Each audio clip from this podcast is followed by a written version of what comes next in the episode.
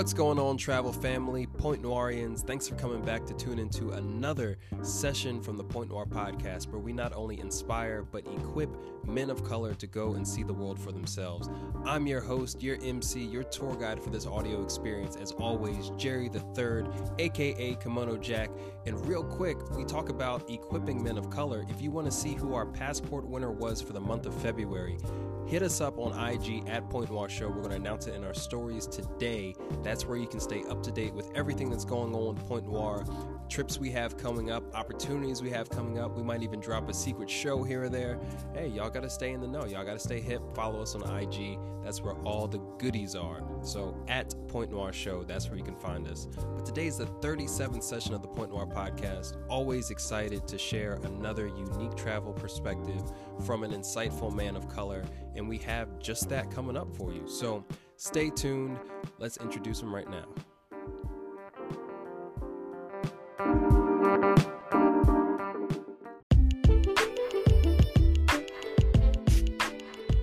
Joining us today as our special guest at the point is Aaron O'Shea. You can follow him on Instagram at Aaron O'Shea, and I'm so grateful that he was able to come on the show and share his unique perspective, not so much about travel, but more about adventure and reframing stereotypes and misconceptions when it comes to people of color and men of color in the outdoors and in nature. Just a few years ago, he got introduced to his first trail hike and it literally transformed his life. Since then, he's been out hiking trails by himself, encouraging other people that look like him to do the same. And this has culminated in him creating this amazing community called the Midwest Color Camp, where he not only encourages men of color but other marginalized communities to go experience kind of like the healing power of nature, leading trips, educating people, telling them what awesome stuff is out there for them, he shares his enthusiasm for sure on this interview. So, if you're into nature, you're going to love this one. And if you're not into nature, definitely stay tuned because you might find a reason or two to at least give it a try because his words are just very relatable and I think powerful. So, as always, get your refreshing beverage of choice, find that cozy spot on the couch, sit back, and get ready for another amazing Point Noir experience. Hey, what's going on, Aaron? Welcome to the point. Thank you for joining us. How are you feeling today, bro? Uh, pretty good, pretty good. You seem unsure. What's going on? oh no, so I um I just got back from a climbing gym that I signed up for last night actually, and uh, I had my first session today, and I went climbing, and so I am feeling the effects of a first time climber. Okay, got you. So were you like in a in a training class? Did you have a one on one session? And we're talking about rock climbing, right? Yeah, so it's it's um indoor climbing, which is called bouldering. Um, mm-hmm. and no, it was just me. I went in and like got out, got my shoes and my chalk and everything, and then I just did it all myself. Okay, so some starting off with some Spider-Man vibes right here, a little Miles Morales. I got you urban Spider-Man, like urban, urban Spider-Man. Extra urban, you know, stay strapped in these streets. I got you. Um, that's what's up, bro. Well, I'm excited you're on the show, man. There were some things in your IG profile that caught my attention, you know, regarding things like bouldering and being outdoors in the wilderness and nature. And I just wanted to get your perspective and hear about your story as an adventurer and um, also a traveler. So let's start off with that, man. Tell us uh, where you're coming from and about some of your travels. So I am from the south side of Chicago, um, Far Hundreds. For anybody that's familiar with Chicago, you already know that that's like the predominantly black and brown area of Chicago. Um, yeah. And growing up, I didn't really have a lot of outdoors experience. So this sort of genre of adventure is still, I would say I'm still sort of newish in exploring. I've just been nonstop about exploring ever since I started. Okay. So a few years ago, I had a friend who had grew up hiking, camping, getting outdoors. She was from the Pacific Northwest. And so like this was part of her life. Um, she talked about, you know, getting outside a lot. And I was pretty apprehensive about it initially because it's just one, not something that I had grew up doing and was familiar with. And also there was all, you know, a lot of baggage, I will call it, from like generational baggage and generational trauma associated with being out in nature, being out in the woods, in the forest, and things like that. Like specifically to to you and your family lineage, or you mean just in the narrative of, uh, you know, blacks in America? So I mean, as a black person in America. Mm, okay, we'll talk about that. Yeah. So she convinced me to um, agree to essentially a bet, and if I lost the bet, then I would go hiking with her. Okay, but if you won, you went on a date with her. How did this work? What, what, what were the stakes here? But if I if I won, I think it was like something like treat. I I don't know. I said something silly like you know treat me to the movies or something stupid like that. but the bottom line is that I lost the bet. I don't even remember what the bet was. I just I lost the bet. I ended up going on this hike with her, and the entire time there, I was uh, talking about like my apprehensions and like things that made me nervous about doing this. And so we, you know, we we chatted it up a little bit, and then when we got to the actual hiking spot, um, Starved Rock State Park here uh, in Illinois, um, we sat in the car for a while because I was just like, you know, it was finally real that like I'm really going hiking out in the woods. And like it was already getting late and just like everything that I had feared about being outdoors was like right there in my face. And essentially I made the decision yeah, you, you, was you was outside outside. Yeah, so like out Starved Rock State Park is like nature there's no like city infrastructure around uh, Starved Rock. I just made the decision that like if I'm gonna ever do this, I need to do it right now. We've driven all the way out here. It would be ridiculous to just like not go hiking. And so I did. And almost instantly I fell in love with being outdoors. And not even just like mm.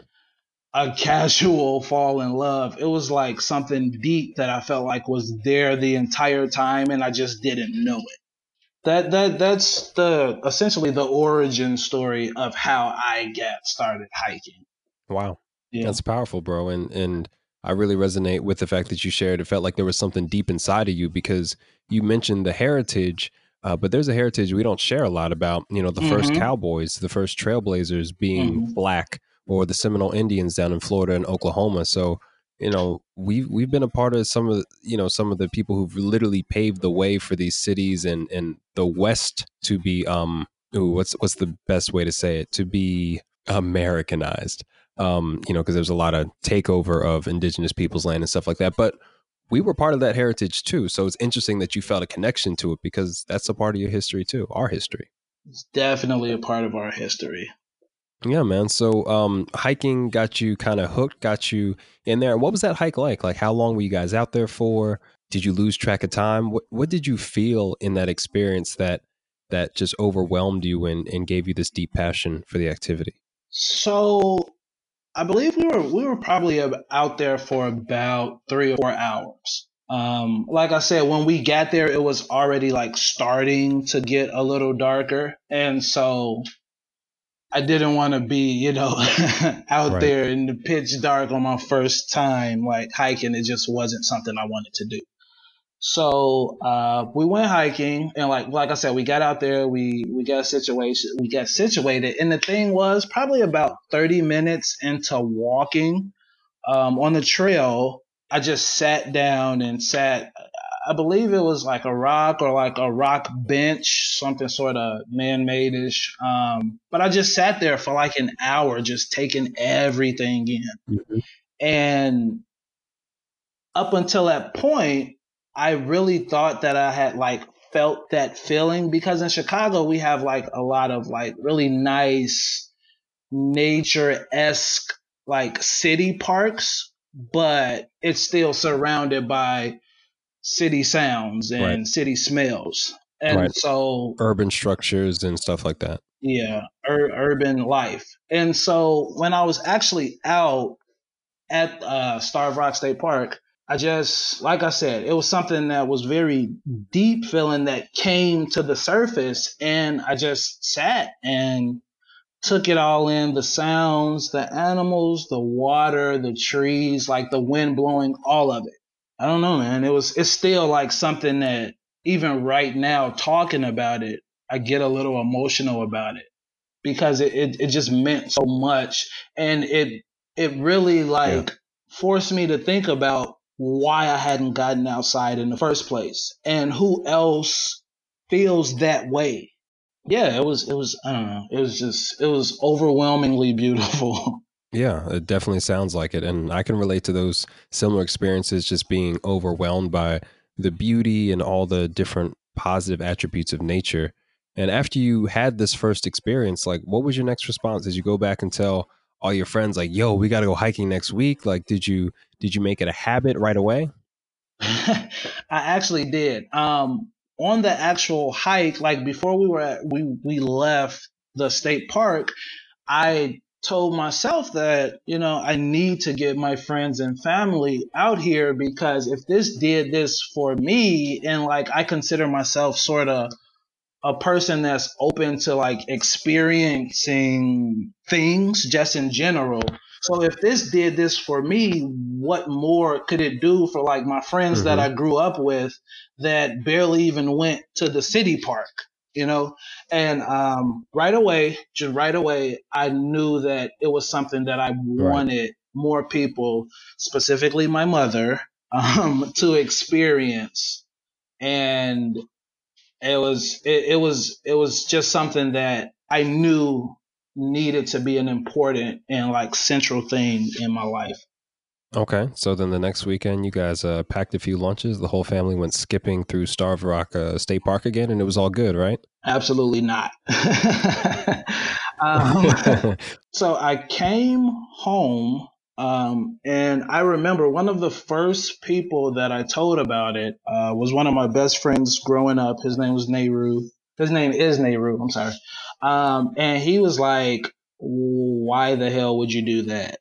And he was in he was in the military and you know he had experience being around the world and being you know in different spaces and even still just like the thought of just going out into like this space this nature space that you don't know anything about and you don't know like the circumstances and what might happen and all these apprehensions that just are there it came out like right away with one of the first people that I shared this experience with. So, um, getting friends and family outdoors was definitely not as easy as I actually thought it was going to be. right. Even still now, and I've been, you know, getting outdoors for several years now, and it's still sometimes I'm met with like, you do what? You what? You huh? What? And so, yeah. I mean, I can imagine it. And like you said, a lot of times we don't, uh, we're not exposed to it and we don't know what else goes on out there. So we, we hear these terrible stories. That could be, I mean, it could be so many things. It could be something like a, a lynching, generational stuff. Yeah. Yeah. It's like, it, it's not even really a lot of the apprehensions that I hear, uh, like when, when I talk to people, specifically black people, um, it's not something that like they experience or like their family immediately experience. They're drumming up the history of what it's meant for African descendant people to be in the woods. It's not a pretty history. So, what have you heard? What are the ones that come up the most frequently?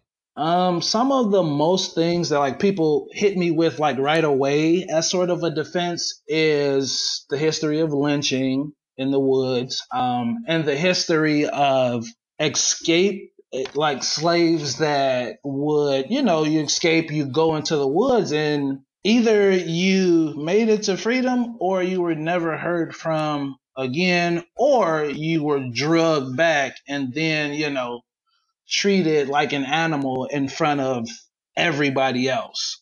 So there, wow. there is still right now a lot of generational trauma from things that happened during slavery. That's the word, bro. that keeps us from like even wanting to try to see what the outdoors is about. It's just like a it's I, I I I try to think of it as like a defense mechanism, but really it's a barrier. It's just something that is right right now. It's in the way of experiencing something that we you know uh, we we are African descended people.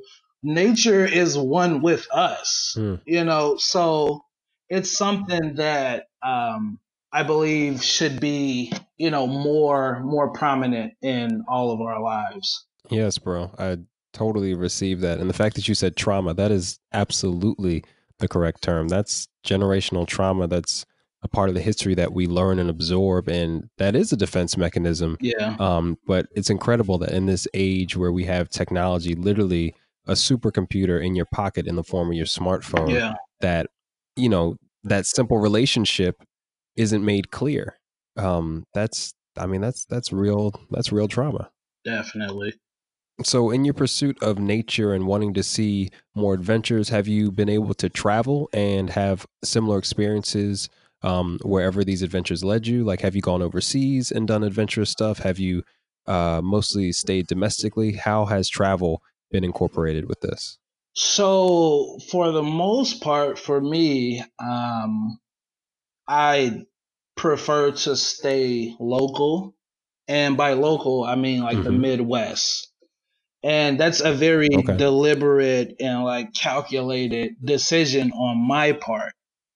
Um, mainly because of the fact that in terms of travel and the outdoors and exposure to like life outside of the brick and mortar lifestyle, the Midwest doesn't really get enough shine, in my opinion. Um, You're absolutely right. Yeah. That that's science. There is less shine in the Midwest It- than the coast. it's it just Facts. we just don't get the exposure that I feel like we deserve. So for like largely that purpose, I try to center my personal travels around going places that are in the Midwest. okay. I mean, it, it- yeah, okay, bet. And just real and real quick, because we'll we'll jump back to Mhm. it, because I want to dive into the mid, Midwest. I'm a fan. I've become a fan of the Midwest. Have you traveled overseas much? I um have been overseas, not a whole lot, but um I've I've, Okay. I've I've done some traveling. Okay, not a problem. So this is awesome because we're recording. This is live. There's no scripted questions on this show. Right. but I am a huge fan of domestic travel Mhm. because there are so many hidden gems. Not even hidden, there are just so many gems in the diversity that is the United States of America, and people need to discover them. You know what's in their own backyard. hmm So I think a lot of people are intimidated by the show or even being guests on the show because they see these people who've hit 50 different countries and it's all international travel. But I've literally been looking for someone who could be an expert on domestic locations and their experiences as a man of color. And that's one of the reasons why I'm so excited to have you on the show. I just wanted to make sure that was all clear on the air Yeah. um, for others listening because we're going to talk about domestic shit in the Midwest. Midwest is going to get some shine, and this episode is going to be fucking lit. And that's Yeah. just that's just what it is. You know what I'm saying? That's just what Um, it is. so talk to me about the Midwest. What are some what are some unsung gems of the Midwest? What are some locations that people need to check out, and what will they find there? So it's crazy because the Midwest is like so beautiful and so varied in the type of natural settings that we have, and people really don't know it. So, Mhm. like for instance, Yeah. there are um, a bunch of long distance trails that are like hundreds or like thousands of miles long, and the two like major ones are primarily on the coast of the US. But we have several, several uh, long distance hikes, which are called through hikes. And um, we have several of them here in the Midwest, and people don't even know it. Like we have an entire long distance hike in Ohio that it's a circle around the entire state. And that is it's crazy Wow. because like you can literally set out, you know, on day one of summer 2019 and then be walking around Ohio for the entire summer. And it's that that is like an adventure itself. So we do have like several through hikes that I definitely feel like don't get enough shine. But we also have um, the second largest cave system in the U.S. So, um, and it's in Iowa. And like, you know, it, people treat it like what's in Iowa besides cornfields? Well, the second largest cave system in the US is in Iowa. Wow. So you mean you mean when people are going out to, you know, Cancun or parts of Mexico to go hang out in caves, they could do that in Iowa? Yeah, you can do that in Iowa. And wow. um, so I'm I'm in Chicago. Um, and the cave system in Iowa is called Maquoketa Caves, and okay. um, it's only about a five hour drive. You can also like take the train there. It's like the access is there. It's just people don't know that it's there.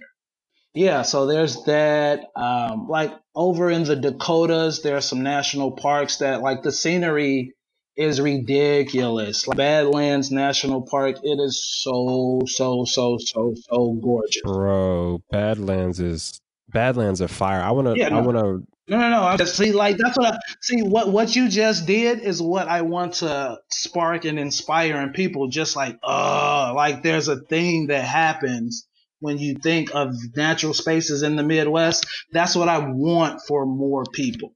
Yeah, you know, I'm I'm with the outdoor thing. I, I grew up on the AT, oh, so okay. I spent a lot of time on the Appalachian Trail yeah. um, between uh, as far north as Pennsylvania, but also spent a lot of time near Harper's Ferry towards kind of like the start of it. Okay, down in uh, Virginia and in Maryland. And um, so I'm a fan of it, and I know the transformational power of just being out and entrenched in nature. Um, but things like the Badlands always catch my attention because of the, I mean, the colors are just so vivid within the rock. I just want to ride a motorcycle through there and and kick it. Like it's beautiful. Yeah. it's it's it's crazy because you you you see pictures of it and it to like that to most people even people in the midwest it doesn't look like something that would be in the right. midwest but it's here right absolutely It's here. and i don't want to yeah. you know I okay. Let me back up. A little bit too excited here. Na- na- nature out here giving all the energy, all the all the nature vibes. I mean, that's that's what it's for, man. You've taken all this passion, all of this energy, and you've created this Midwest color camp. And I want you to tell me mm-hmm. about that. How did you decide that this was going to be the the work that you were going to partake on? Tell me about the Midwest Color Camp and what you've done with all this inspiration and your desire to share the beauty of nature and power of nature with people.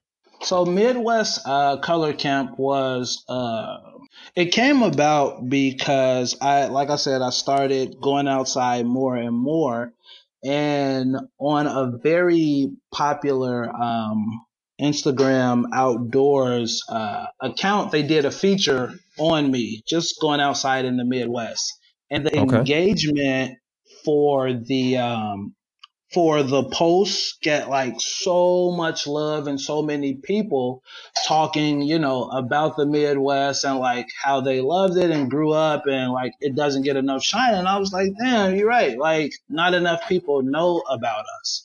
And so, um, what I did was started looking up because of like seeing how much people were really like there for me being in the Midwest, being out in the woods.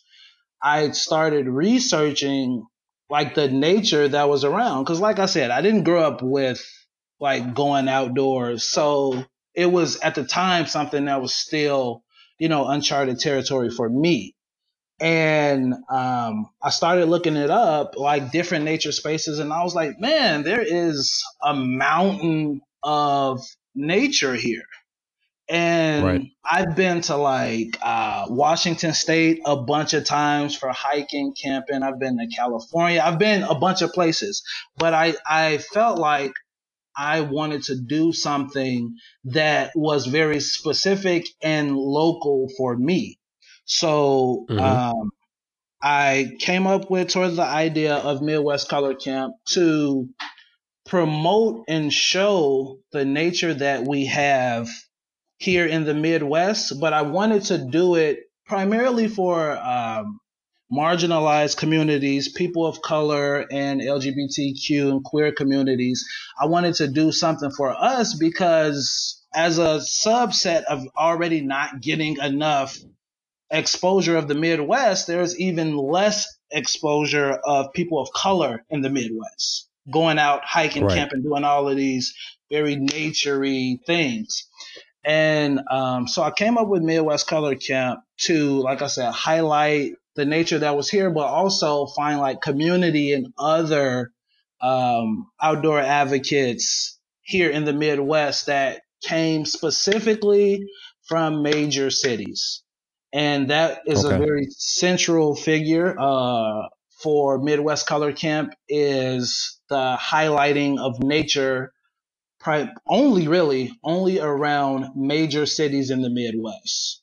Okay, so people can say, "All right, I live in Chicago or I live in Indianapolis, and this is only four hours away." Right, in Detroit, in Minneapolis, in Toledo, Cincinnati, Grand Rapids, just Indian, uh, yeah, all over the Midwest, we have all of these major cities, and I also a little random fact is I found out through doing Midwest Color Camp that all of these names like cities, towns, villages, hamlet, all of those things really mean something specific and they're not interchangeable. I didn't know that until doing this. Um, but I decided to focus on major cities because that's where you get the biggest uh, groups and like demographics of people of color and like other queer people in mass. And so, yeah. Right. Okay. So, yeah, that, that makes sense. That's probably where you have more densely populated areas of, of anybody, yeah. but also, um, you know, people of color and, and marginalized communities. So, are you guys mm-hmm. putting on trips? Are you just, do, is it just an IG handle and movement? How are you engaging and empowering these people to come and experience the nature? So, um, one thing I want to point out is you said, "Are you guys?" And the thing is, it's just Aaron. Aaron okay, is okay. Aaron is pulling the strings for everything, and I, I do have aspirations for bringing on more people, but right now all the leg work is my own, and I don't want to dilute that at all. So I just decided, uh, really at the end of last year to start taking groups outside. Initially, uh, Midwest Color Camp was about exposing the Midwest, exposing people to the nature that's around them and local. But then I decided to step it up a notch and say, hey, how about like I take the people out? Yeah, so I I I am starting to do organize group hikes and gatherings. Wow. Okay. So you haven't done any to date just yet. Well, I did. I did uh, a couple small ones over the summer of 2018, but they were okay. like sort of in collaboration with other groups. It wasn't like a Midwest Color Camp event. It was hosting an okay. event for another group. Okay, so it wasn't exactly a Spike Lee joint. It was a collaboration sort of deal. Yeah, no, right, right, right, right. Okay, got you. But even having the yeah. the initiative and desire to put that together. I'm excited for what you're going to come up with. So, what what are you hoping to share with people? What what's going to make your trips uh, stand out to them when they come home? Are you going to do an educational component? Are you going to teach survival skills, or it's uh, you know how are the trips going to be kind of outlined? The trips, as of right now, the planning process is to primarily talk to people about apprehensions and fears as to why we don't get outside. Mm. Um, and then from that, after there's a little bit of a discussion about, you know, these reasons, whatever those reasons are, everybody has their own personal reason for why they don't do it. And so after that, then I am physically taking the group on a hike, um, taking them out to the trail and sort of showing them through leadership and through example that like this is a space that is for you. Okay.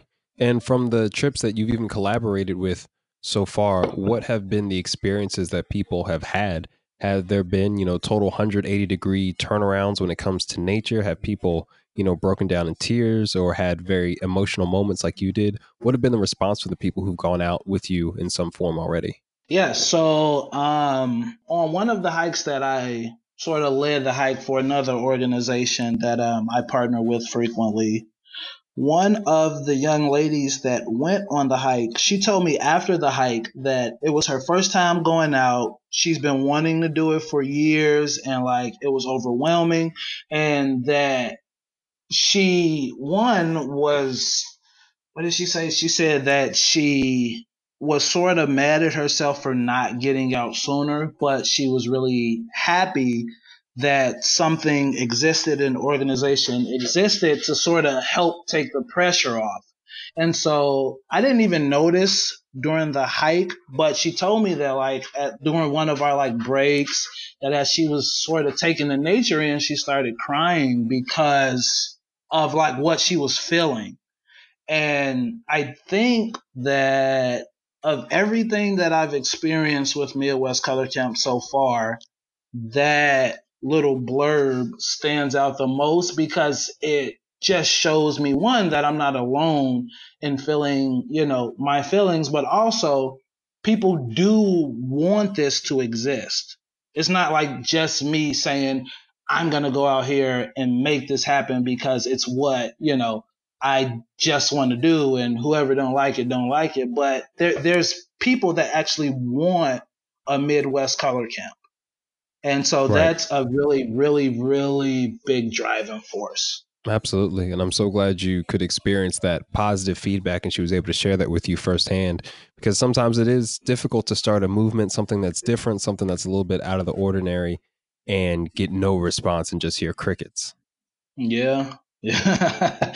yeah. And that that's someone that's also been, you know, uh, empowered and ignited to maybe share the experience with somebody else and you know grow grow a movement and i think it's a beautiful mm-hmm. thing what else do you see midwest color camp accomplishing in the future one thing that i definitely want to do is set up a workshop type platform where instead of like just hosting the group hikes i want to in almost like a auditorium or like classroom function like sit right. with people that are new to the outdoors or haven't gone at all or have only been out once or twice and I want to like really dig into um like those apprehensions and barriers to getting outside cuz like as of right now it's sort of like a conversation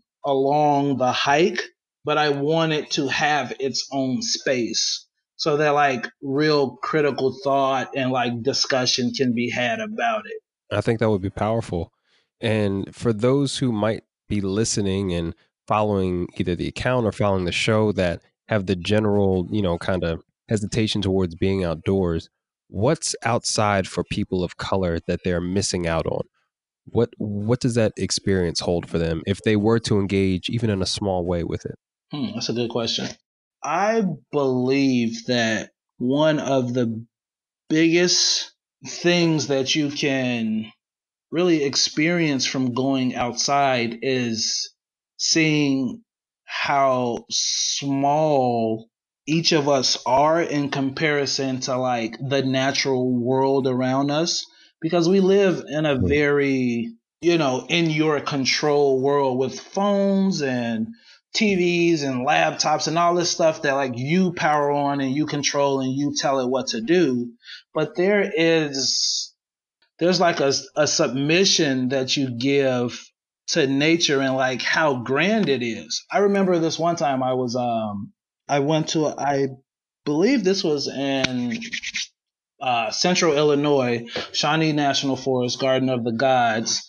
Um, I, I was standing next to like this uh, sandstone monument. It was just so it was so huge. And I remember thinking like if this thing falls right now, there is nowhere that I could run that I could escape this. And it was very humbling to realize like how how much nature actually is in control. And you know, we live within nature's boundaries. And I think that going outside really allows you to not only see and experience it, but also like appreciate and respect it. Do you know what I mean? Absolutely. Yeah. Absolutely. And that feeling that that sense that you are small in the world is actually one of those things that can bring a lot of perspective and even meaning to our lives. That's where sometimes religion and other mm-hmm. spiritual practices come into play yeah. because they make you feel small. Nature is church, and nature is church. uh, bro, it it definitely can be, and I think it's something that people would benefit from because, like you said, you almost you felt that you could get you know be in a wily coyote situation with that sandstone right there. Yeah. It was it's like literally nothing that you can do. yeah and that's important because you know you mentioned us having control over our electronics but the internet goes out we ain't got control over shit that's you know it. it's very fragile and it's a powerful illusion yeah and how long ago did you take that first hike that epic introduction into the outdoors early winter 2016 okay okay so very recently no no no no no no no no no no no no so early winter 2015 so only a year more but it's been about, you know, three years and some change that I've been going outside. And for yourself, being from South Side of Chicago, you know, being in more of an urban environment, not exploring the outdoors, what has it given to you personally in terms of your identity as a person of color? You mentioned a lot about trauma and mm-hmm. kind of rewriting some of this old history. How has it impacted you as, you know, a person of color? I think more than anything, it has shown me how much we hold on to our generational traumas and how we make them a part of our everyday lives without even consciously thinking about. Hmm. Um, because one of the things that, like I said, normally when I tell people about Midwest Color Camp or like even just me hiking or camping in general, um, it's like a gut reaction for them to be like, nah, why the hell would you do that? Like, it's not even a thought that it could be more beneficial than harmful, the thought is like it is harmful. So, you know, it's not something that is comfortable for people to to really see themselves doing. So when I tell them that I do it regularly, it's like uh, it's, you can see like the overwhelming feelings that hit people's faces as soon as I'm like, yeah, last weekend I went camping alone and they're like, "What?" Yeah, yeah. I, I, I definitely think that one of the biggest things that it's done for me, that hiking, camping, getting outdoors has done for me, has been to um, just let me see where those apprehensions, like w- where I'm holding them at you know, and it allows me to then move past it because mm. I'm essentially facing that fear and I'm I'm all the better for facing the fear.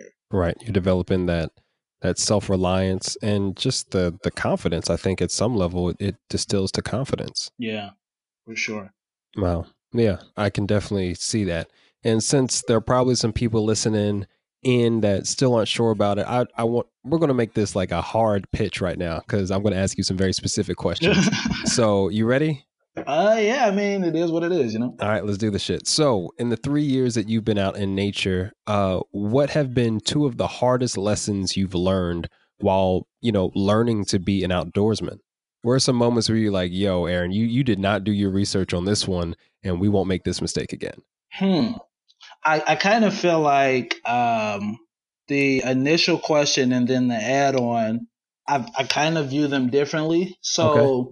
when I think of like um, what I have dealt with or gone through um, from an external point, has been the uh, sort of like realizing that you, no matter what you do, you can't change how people view you and look at you. And it's not really your responsibility to do that. And okay. I'm a person that, although I don't really seek approval, I don't like when people think sort of negatively like negative thoughts or like or I can tell that there's a negativity that a person is associating with me. And. I'm specifically speaking about when I'm out on a trail and I get the weird eyes or even just like somebody directly talking to me in a very condescending way, specifically white people when I'm outdoors. And like I said, one of the hardest things with that has been like allowing it to roll off my shoulder.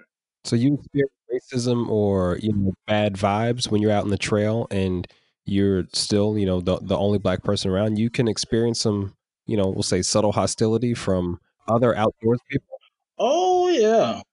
Okay. Oh yeah. Okay. Um, and the thing is, the the the main reason why I talk about it and I, I'll proudly talk about the things that like I experience, especially like in in relation to dealing with people who look at me crazy when I'm out on the trail, is that the reality is these people exist and they're out here, but they cannot we cannot allow them to be the reason why we don't go outside. Like mm. I've I've had um people that were visually less capable of handling being outside or on the trail ask me if I needed like help or assistance and stuff like that. Um, I have had people that like when I was camping have like uh, moved their campsite away from me and stuff like that. So like aggression, some microaggressions, some macroaggressions, like it, it definitely happens. And I am fully under the belief now that, you know, fuck it. Like fuck what they think. Fuck what they what like the you know the the ignorances that come that could very easily keep me or keep someone else from going outside. I i, I have learned to like literally not care. Yeah. Last summer I had a lady, so I'm out on the trail, and I, I usually bring my dog with me. I have mm-hmm. a, a, little one year old dog, and she loves to hike and all of that. So I'm out on a trail, and it's like a kind of a rocky sort of uh, trail path. And there was a lady, a white lady, in a wheelchair. She was in a wheelchair. And let, let me just add this part. Um, when I go out, I'm very like technical and like I so I wear like cargo pants and shorts and I have like doodads and gadgets and my backpack is always fat. Even if I'm like going out for just two hours, I look like I'm prepared to be outside for the winter. Uh, that's just yeah. how I look when I go outside. And this lady that was in a wheelchair, this white lady that was in a wheelchair, she stopped me on the trail to ask me if I needed help figuring something out. Like yeah. I, I, when I'm out on the trail, I look like I wrote the, you know, the signage for the places that I'm in. I look like somebody who does this for a living. And right. it was just, and I, I, I honestly believe that she believes that it was in good intentions, but it was the fact that like there was this black guy out here and she don't really see black people. So she, you know, thought that there, I must be in trouble and I must be in need of her assistance. And mm. it's just, you know, that, like I said, that's something that I had to learn how to like not care about because it's something that could definitely like deter you from wanting to go outside if you allow it to. Yeah, and I'm glad you I'm glad you shared that because I didn't have any questions to ask about that at all until you mentioned it, and I was like, oh yeah, there might be uh, yeah. there might be some not great vibes out there, you know, because I mostly interpret yeah. the the outdoors community to be very open and you know it's not everybody there's still people and i'm sure there's some pockets of them that are very elitist and bigoted. It's it's not, and people's racial hangups and racisms and microaggressions they don't stop at the trail. In fact, I I kind of feel like a lot of times it sort of revs it up because I'm part of a community of people of color that are advocates for the outdoors. And every single time that like uh, one of my colleagues or acquaintances talks about um, the inadequacy or the inequality in outdoors lifestyles, you have this slew of white people that jump on that post and say, oh, nature isn't racist. You're making this up. You're being extra about it. All these things. And the point is that no, nature itself is not racist, but when you bring your bigotry and your racisms to the outdoors with you, you create the space that makes it uncomfortable for everybody else. Mm. It's something that I see, hear, and read a lot. Yeah, especially if you're used to um I mean, I can see it in a few ways where you know some people of non-color, mm-hmm. um, they might they might see it as their escape from the city. You know, yeah. okay, we've finally gotten away from them, exactly, and now they're out here where we are. Like this is you know, ain't no famous black people out in the woods. Mm-hmm. Or, you know, ain't no Bear Grylls for us. Um, and you know they might feel that this is that last haven for them or one of the few havens and feel very much threatened by your presence and even the appearance in your dress that you know what you're doing mm-hmm. um, I can I can definitely feel that vibe. And the internet, you know, is a nice festering place for uh assholes anyway. So Yeah. Oh, um, they are in abundance. Yeah. Wow, I really appreciate you sharing that because that wasn't top of my head. Mm-hmm. Uh wasn't top of my mind to to ask, but that's important. I think people are to at least have some perspective so that, you know, we're I think people of color, men of color should go out in the outdoors, but they also need to be aware that they can encounter some of the same attitudes yeah. they encountered in the cities, but that's true everywhere. Yeah. You, know, you could, you know, get called out of your name in space at this point. I don't know.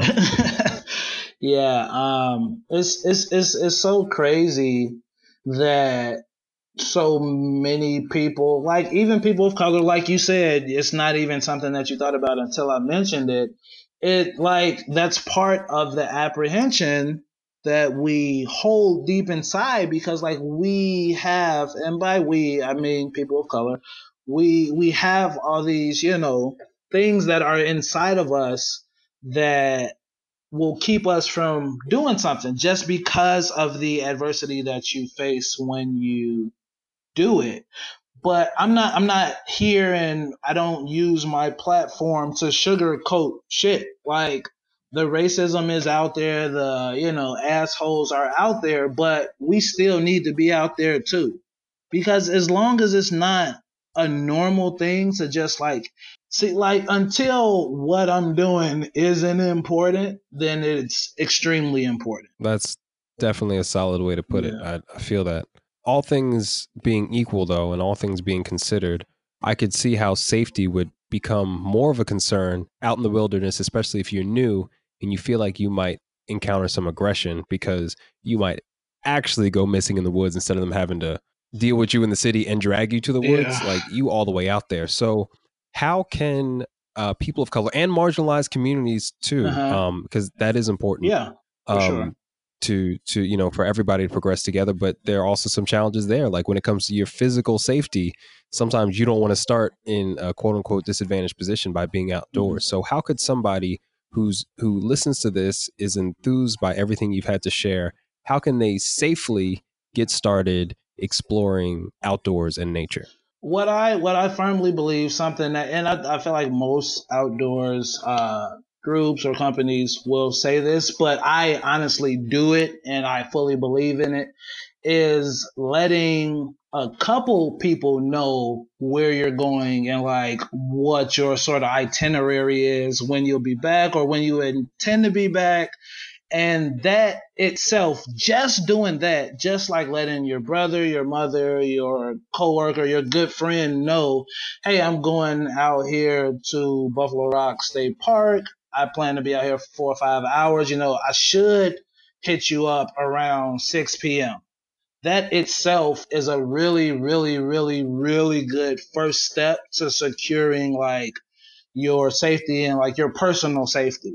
For the most part, practicality is the word of the day for this specific thing. Like I said, let people know. And the other thing is, if you get a bad vibe from somebody, just get the hell out of there. Like that's that's for anybody, period.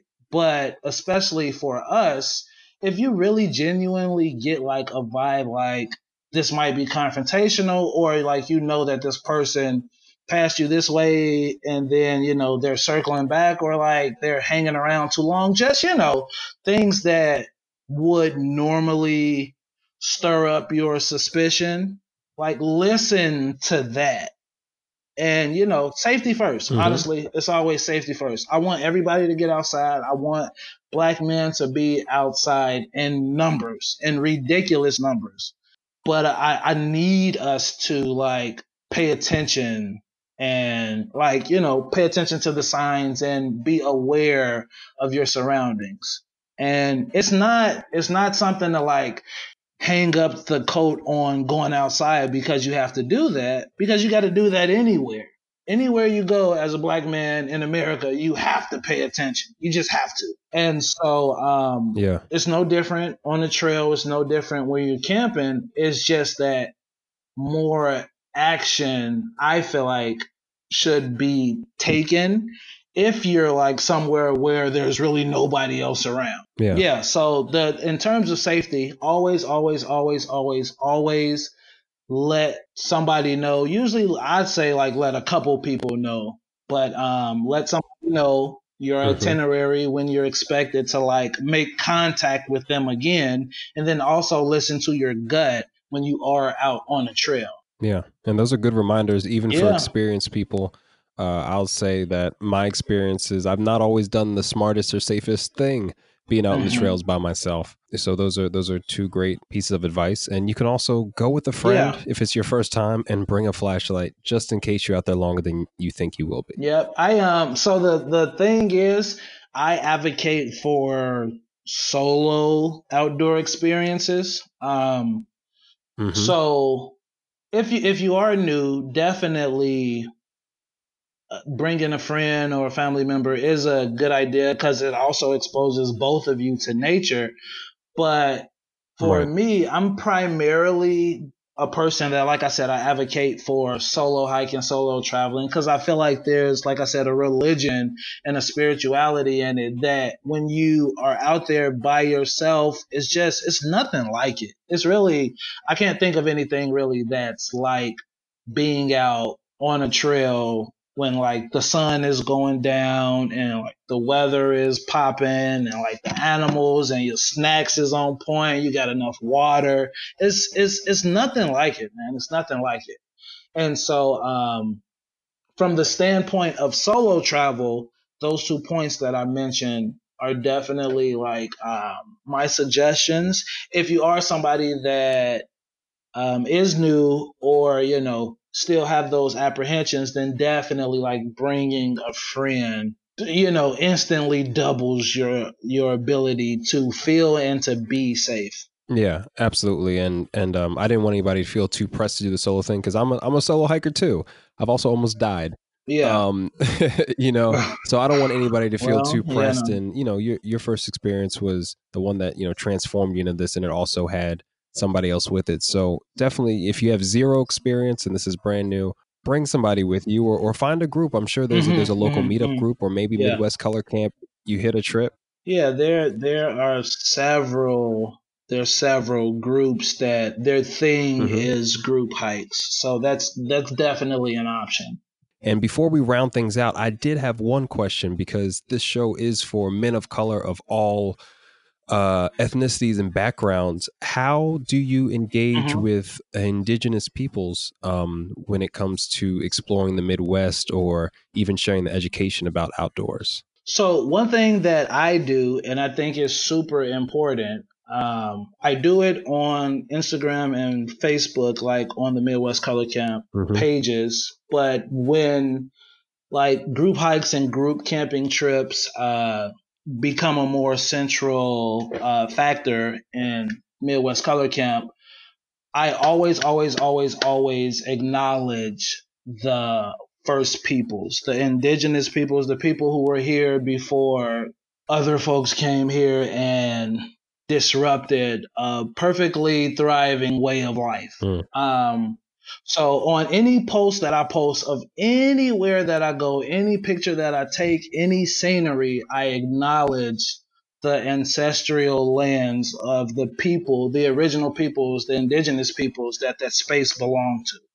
Same thing will go for group hikes. At the beginning of group hikes, I will definitely dig into the original um, and First Nations people that were there before any of the rest of us came there. It's a non um, negotiable thing. Yeah. It it it has to be. It has to be. It has to be a central thing to respect and acknowledge the indigenous peoples that were in the spaces that you know we're going outside for fun. Those, those people that live there and you know were the original stewards of this space they need to be acknowledged. And so it's something that's very very very important to me.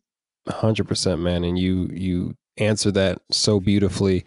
And um as many people know it's my first time meeting people uh, you know, when we're on the show, but I had a sense that you were aware of the history and were also doing your part to uh, share it, to to edify it, to mm-hmm. to pay homage and, and respect, and that's a beautiful thing. And I'm I'm so glad people got to hear you share that because sometimes that's a that's a heritage that we completely forget about yeah. with our own traumas and struggles, especially as as Black people. So mm-hmm. uh, appreciate that, bro. So much respect and and love for you doing this in a the right way. Mm-hmm. And you know, I can't wait to see Midwest Color Camp just do its thing and grow how it needs to and support those that uh, are attracted to it. So let us know, man, as we round out. What do you have coming up? Where's your next hike or trip or adventure? Um, what's the next stop? How can we get involved with Midwest Color Camp? What you got popping? So the easiest thing to do is to follow and engage on Instagram because that's prim- primarily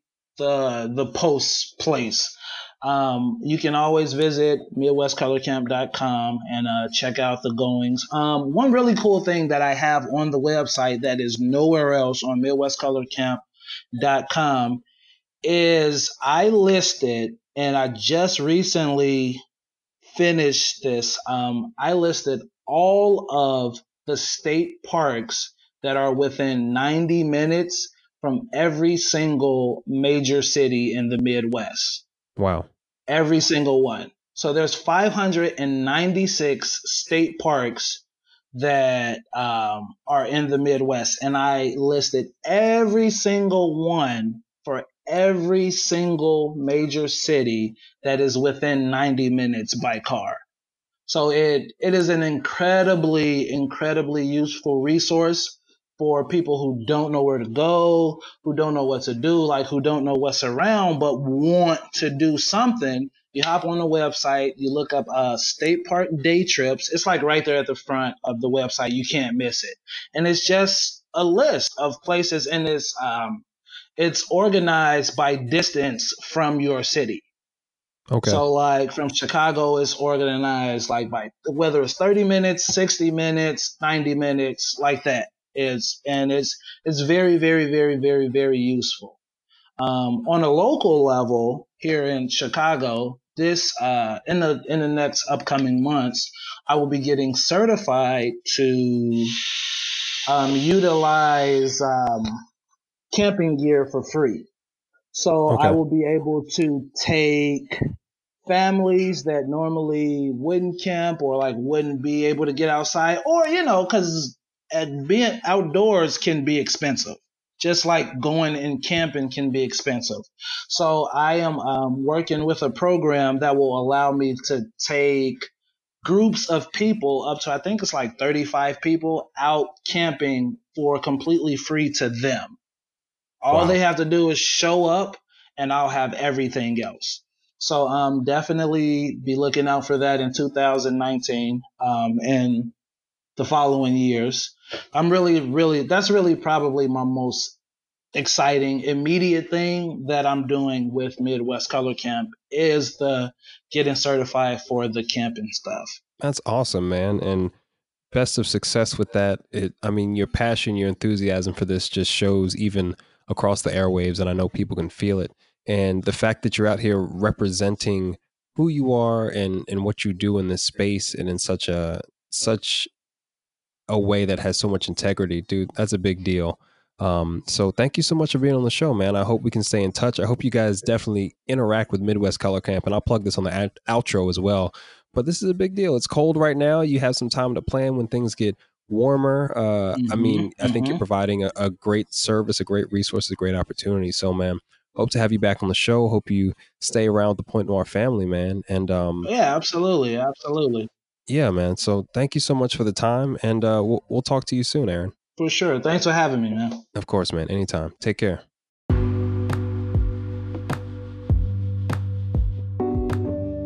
What an amazing interview. Thank you so much for your time, Aaron. Again, ladies and gentlemen, that's Aaron O'Shea of Midwest Color Camp. Make sure to follow him at Aaron O'Shea on IG or follow the movement MidwestColorCamp.com or Midwest Color Camp on IG. Just speaking to people, you know, people who've become wilderness experts and people that look like me is exciting. It's encouraging. And I know at some point in the future, maybe the not too distant future, there will be a Point Noir summit of some sort, and it's got to involve a hike, it's got to involve nature because it's such a critical element of what's made me a successful adventurer. And I think going out with other men of color or people that look like you, it's just encouraging. And what an opportunity to expose people who otherwise wouldn't go out in the outdoors or stay overnight in a tent. Like, what better way to get introduced to that than by being around a bunch of awesome people who look like you? Then it's comfortable, you know? It's kind of like a cool kid club. So, that all being said, hopefully everybody got a lot of value out of this session. Definitely don't be afraid to leave us a review, a five star rating on iTunes. We check them all out and we might start um, shouting out some of the reviews on the show coming up soon. And if you want to stay up to date on all the Point Noir goings ons, make sure you check us out on Instagram at Point Noir Show. So until next time, as always, this has been Jerry the Third, aka Kimono Jack, and I'm signing off. Peace.